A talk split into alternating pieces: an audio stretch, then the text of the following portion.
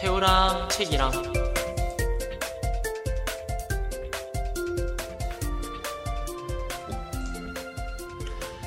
안녕하세요. 태호랑 책이랑의 최태호입니다.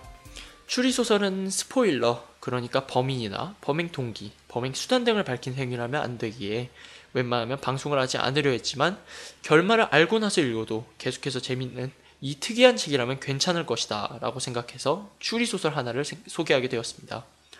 책의 제목은 그리고 아무도 없었다 입니다.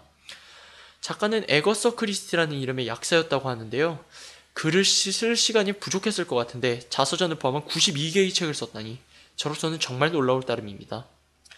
작가의 일부 소설에는 미스 마플과 포아로라는 탐정을 넣었다고 하는데요. 이 두 캐릭터가 셜록 홈즈만큼의 인기가 있었다고 하네요. 이를 통해 에거서 크리스티라는 이 작가가 얼마나 유명한 작가였는지 체감하실 수 있을 것입니다.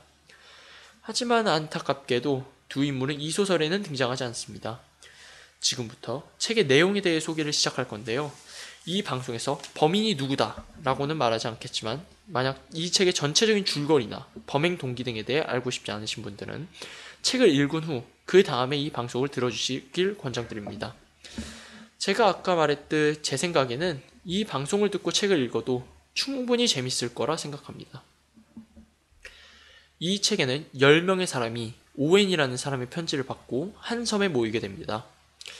이 사람들은 법의 심판을 받지 않는 죄를 한 가지씩 저질렀다는 공통점이 있지요.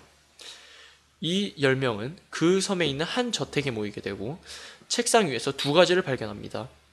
한 가지는 10개의 인디언 인형이고 한 가지는 노래가 적힌 종이입니다. 그 노래의 일부를 읽어드리겠습니다. 10명의 인디언 소년이 식사를 하러 밖으로 나갔다. 한 명이 목이 막혀 죽어서 9명이 되었다. 9명의 인디언 소년이 밤늦게까지 자지 않았다. 한 명이 늦잠을 자서 8명이 되었다. 8명의 인디언 소년이 대번을 여행했다. 한 명이 거기에 남아서 7명이 되었다.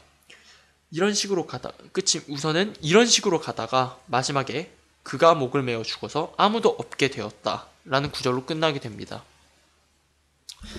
음, 여기 이 소설에서 일어나는 살인은 모두 이 노래에 따라 일어나고 살인이 일어날 때마다 인디언 인형은 하나씩 사라지며 최후에는 모든 인디언 인형이 사라집니다. 이미 알아채셨을지도 모르겠지만 인디언 인형은 섬에 남은 사람들의 수를 상징합니다. 그런데 우선 이런 살인 방식에 대해 잘 이해가 안 가셨을 텐데요.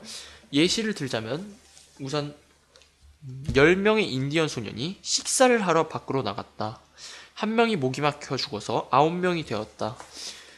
이 부분에서는 처음에 10명의 등장인물이 있었는데요. 이 등장인물들이 식사를 하다가 한 사람이 청산가리를 섭취하여 사망에 이르게 되는 것을 암시합니다. 그리고 두 번째로 9명의 인디언 소년이 밤늦게까지 자지 않았다.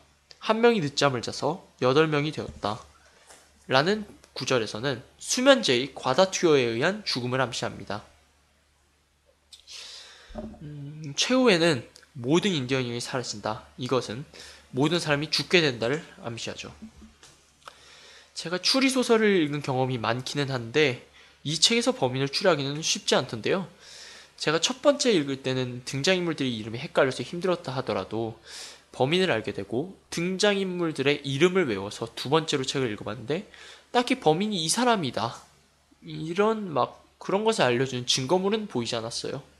제게는 조금 아쉬운 점이었습니다. 이 책의 특이한 점 중 하나는 작가의 문체입니다. 등장인물들은 나중에 서로 서로를 의심하기도 하고 공포에 휩싸이기도 하는 등의 일이 일어나는데요. 이 과정에서 에거서 크리스티는 등장인물들이 느끼는 감정, 예를 들면 자신이 죽을지도 모른다는 공포감, 사람들이 자신을 의심하는 것에 대한 분노와 당혹감, 이 사람일지도 모른다는 의심, 사- 그러니까 살인자가 이 사람일지도 모른다는 의심 등을 아주 사실적으로 표현했습니다. 작가의 문체는 저를 비롯한 여러 사람들을 책 속에 빠져들게 하기에 충분합니다. 이 책의 결말 부분에서 범인과 범행 동기가 밝혀지는데요. 범인은 밝히지 않고 범행 동기만을 밝히겠습니다. 범행 동기를 요약하자면 살인에 대한 광적인 충동과 이를 정당하기, 정당화하기 위한 법의 손길이 닿지 않는 죄에 대한 처벌, 그로 인한 정의의 실현이었습니다. 그 범행 동기가 직접적으로 드러난 부분에 대해 읽어드리겠습니다. 시작하겠습니다. 살인을 하고 싶었다. 그래, 정말로 살인을 하고 싶었다.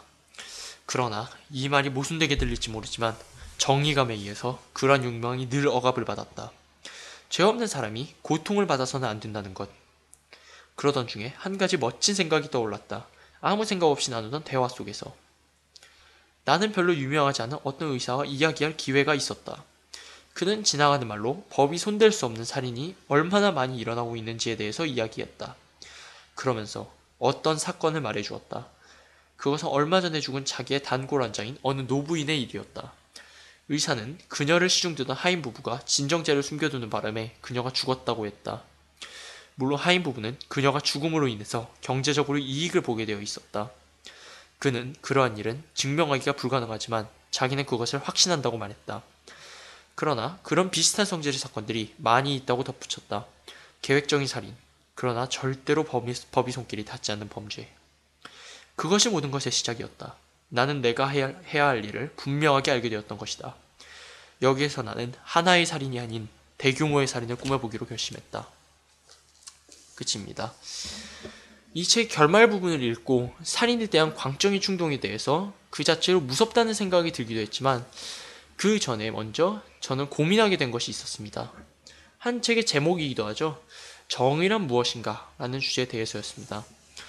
이 사건의 범인은 법의 손길이 닿지 않은 범죄를 자신의 심판을 통해 처벌하면서 정의를 실현했다고 생각할 것입니다.